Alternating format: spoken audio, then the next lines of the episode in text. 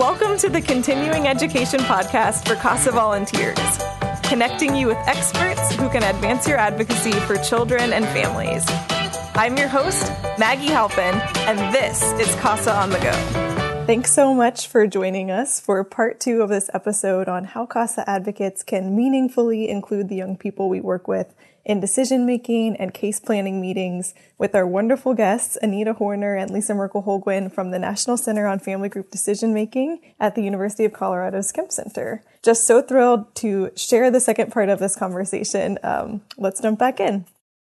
Yeah, I'm, I'm, I was so thrilled to be speaking with you all about this because um, Lisa, I first encountered your work um, when I was taking a restorative justice class. Um, and, you know, what restorative justice theory instructs us that those who have experienced harm, that it's actually can be a healing opportunity for them to be able to feel that they are participating meaningfully in the justice process for their case. And, um, and so in thinking about like putting that lens on child welfare, it just really opened my eyes to the ways in which we could do such a better job of treating youth as um, experts in their own lives. So you've already kind of spoken to what I th- what I was kind of thinking of. One of the bigger barriers to to working to better include children and youth in their family meetings, which is that sense that it's just not an appropriate place, or we need to protect them from the content of discussions.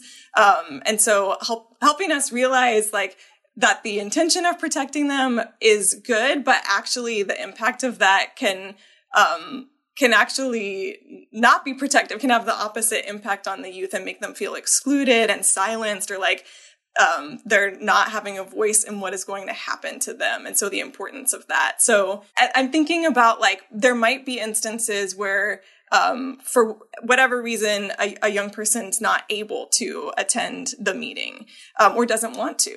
Um, do you have thoughts on how we could still work alongside them to meaningfully carry forward their voice into that meeting so that it is still part of um, the the decision making process? Absolutely. I, I, mean, there are several ways. Uh, and I would uh, really underline the last word that you said, which is meeting process.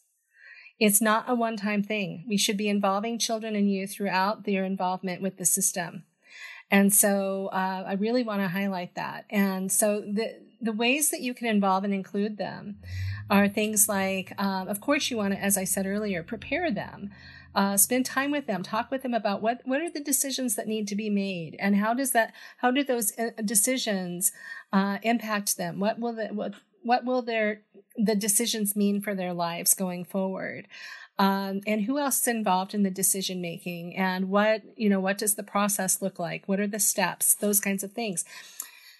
But throughout that, you can then go back and ask them, how do you want to be involved? And so it can be that they can uh, help with writing uh, maybe in, invitations or drawing invitations uh, for people to participate um, or designing something on the computer. It can be um, that they, um, decide they want to create a recording, uh, whether it's a, vi- a, video or audio recording of what they want to say. Uh, it can also be that they uh, they draw their feelings and or what it is they want and what it is they need.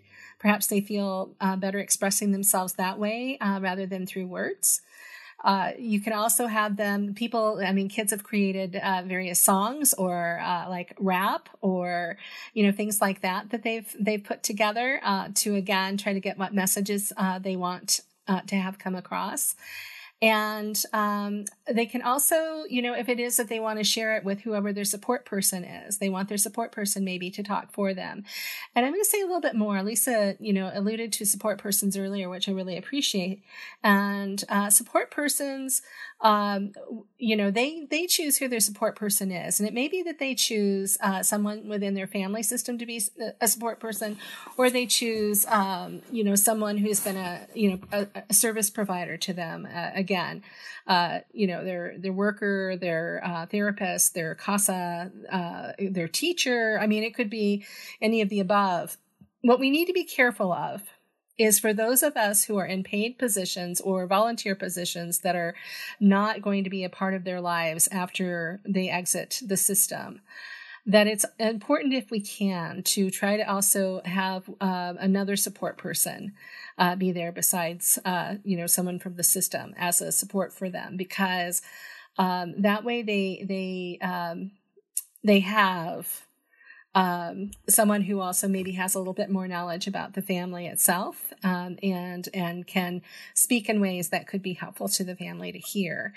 So um, you know, I, I, think it's good for children and youth to be able to talk with um, whoever their support people are prior, um, and and uh, say, okay, well, you know, if I feel like I can't say this, will you say this for me, or how do you want me to, you know, uh, and and just be able to kind of sort that as out, as well. So it can be in whatever way the child or youth wants to express, um, and um, it, I would say that it's okay if they change their minds at the last minute. I will often tell children and youth if you if they say to me, you know, I want to attend this meeting or I don't want to attend this meeting, um, I'll say that's fine. Um, you're most welcome. You, you know, if you change your mind at the last minute, that's okay. We will make sure that you're there. If you need to take a break during the meeting or want to be want to step out during parts that uh, don't feel comfortable to you, then that's also okay. So, I'm not sure if that fully answers your question, but. Uh, those are the kinds of things I think that are important to consider. Yeah, absolutely. And you have what would be your guidance i guess and like we you know i know in my experience i worked with uh, i was appointed to cases with kids who were newborn up and up to you know teenagers who were 17 um, do you have thoughts on like how do we navigate working with children of, of different ages different like developmental stages um, to make sure that I guess the opportunities for for participation are developmentally appropriate. So I'll I'll start with that, and Lisa, if you have things to add, I would welcome uh, your input. Uh, so what I can tell you is that when we first started this work in the United States, as Lisa alluded to back in the mid to late '90s, um, I would say on into the early 2000s, what we had done amongst us within the U.S has determined our own age limit. Anybody under 12 would not participate in, in these meetings. And um, what happened was, I mean, because we thought, well, that's a reasonable age because that way, you know, they kind of know what's going on. They're able to speak for themselves. They're able to tell us what they need, et cetera, et cetera. Well, we got uh, all kinds of feedback from all over the world about that about well why are you setting an age limit? You know uh, we don't. Why why do you all feel the need to do that and it really challenged our thinking about how are we involving and including and why are we setting these limits. That was about us and about our needs and what we thought was the right thing to do. It's very much a system way of doing things rather than a more organic way of families doing things. And what we recognize is that every family is different and families involve and include children of various ages um, based on kind of their, their ways, their culture, their traditions. But we should not be limiting that uh, we as a system.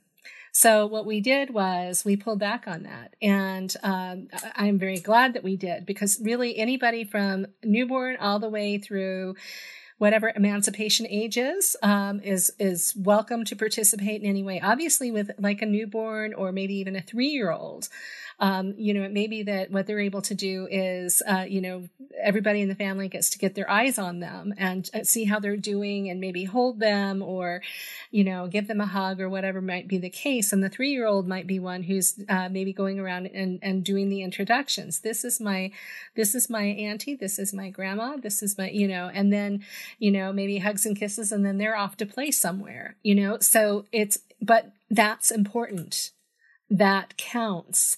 And it often keeps families really grounded in what they're there for and centered and focused on what they need to address.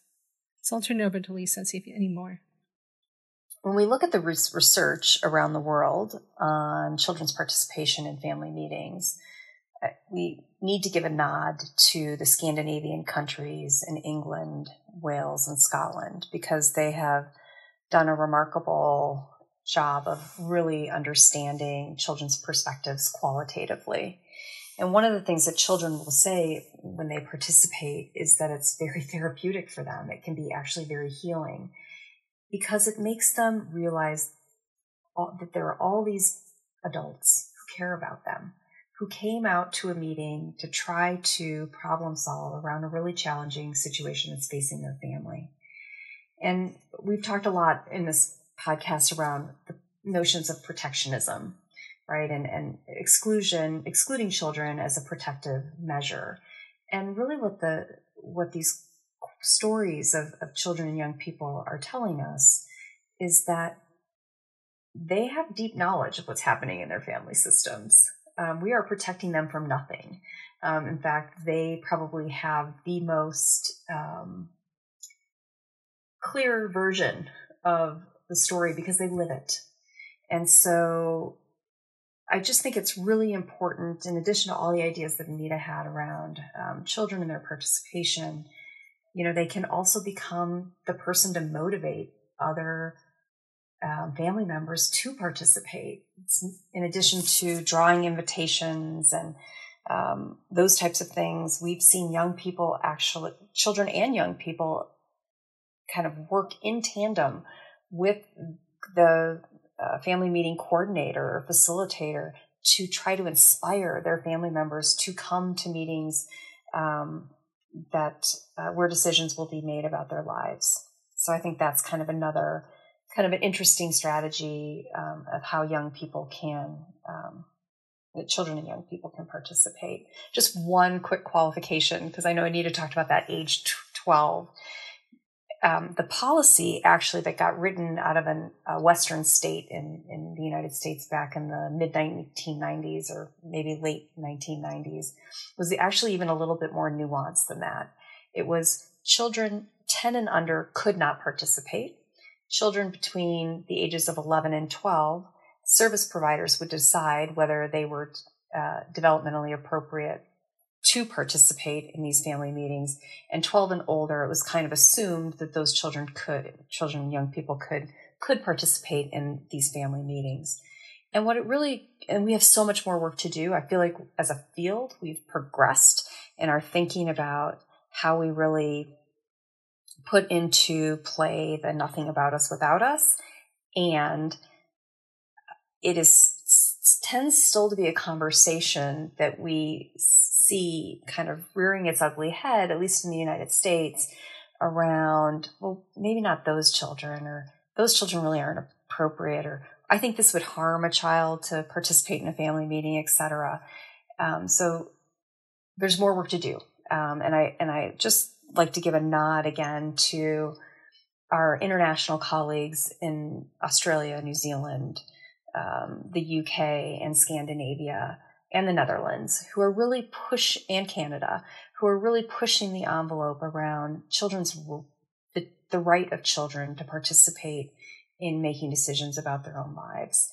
Um, we have a we have a, a lot of learning still to do. We are on the right path. Um, and I think the sky is the limit.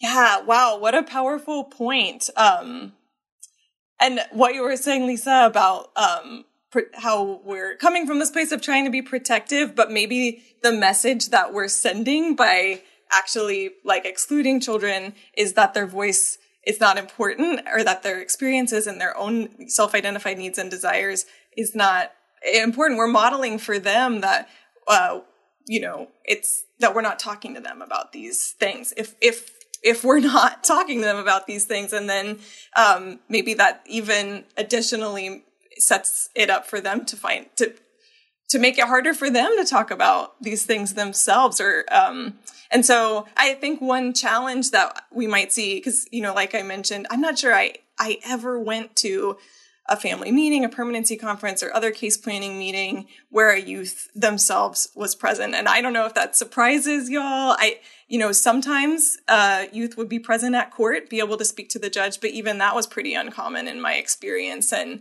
I feel like I've learned so much since in the years since I've been, you know, directly involved in casework about um, what a missed opportunity that is and how powerful it can actually be when we subvert that and, and change our practices to really be inclusive of youth. Um, you, in the article of yours that I read, you and colleagues write about how children and youth in systems that are designed to serve them often feel like their needs and opinions are just overlooked. And so I think one challenge for us in places where it's not already the norm, even for, for children and youth that are 12 and older to be participating in these meetings can be like, well, how do we even start? How do we start to move towards that, that kind of, um, to doing that? And, and whose job is that to talk to them or ask them how they might want to be participating and, and even suggest some of these creative strategies that y'all are talking about. Um, and so, do you have any words of advice for advocates about um, how we begin? So, yes, I do. Um, I first of all, it's not just one person's job, as far as I'm concerned. It's anybody who who works with that child or youth, anybody who interfaces with them, to be able to give a consistent message that their voices and their participation are important and uh, to be real, ready and willing to follow that up by talking with them about how they can be involved, about what their concerns are, about what kinds of things they can they can think about and say and uh, you know decide about. Um, about making sure they understand that again the pressure is not on them that's not our intention that the pressure will be that the adults will make the final decisions but that we we want to know what they have to say we want to consider uh, their wants and their needs. We want to make sure that um, that they are feeling as though uh, they're being heard um, throughout their involvement with the system. And so I believe that is on all of us as um, any sort of provider, anybody who's working with that child. We are all accountable, in my opinion, to get ourselves um, into a place of being able to have those kinds of conversations with children. That study that I referred to earlier um, also mentioned that um, it's the that that it was that they had interviewed uh, caseworkers, and caseworkers said, "Well, the reason why." I'm not involving children is because I didn't learn how to do that. I didn't learn it in school. I haven't really learned it on the job. Um, and so I'm, I'm not really comfortable with it. I don't really know how to do it. So that is a concern. And at the same time, we can't let that limit us. We've got to then start to do our own work and figuring out how do we involve and include them? What are the things we need to do to build our skill set to be able to have these conversations and hold ourselves accountable? So, and, and the other point that I will make about this, because I feel it's important to emphasize this, is certainly it's ongoing conversations, um, you know, throughout their involvement, uh, and you know, a special doing special preparation before each meeting and or decision that we're involving them in uh, to make sure that they're really understanding and that uh, they they know what their role is and just how it all is going to unfold. But it's also during that process, what's their role look like and, and how can they do that? And let's talk that through. And again, it's also after that process.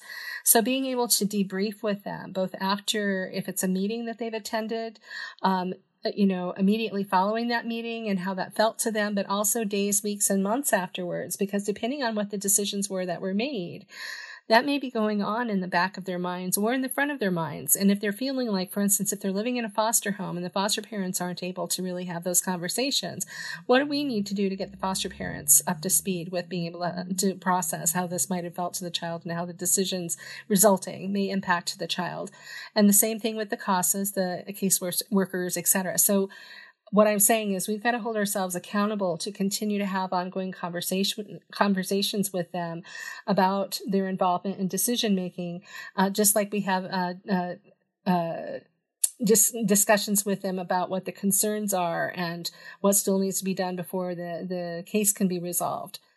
Awesome. Well, y'all, I just am so grateful to have had this time with you and get to learn from even just a little bit of your vast expertise on this. I, um, and before we wrap up, I know there's just so much um, to cover on this topic and, and so much more um, that our system could could learn. Um, are there any kind of final thoughts, something that we haven't touched on yet that you want to make sure that um, our advocates hear?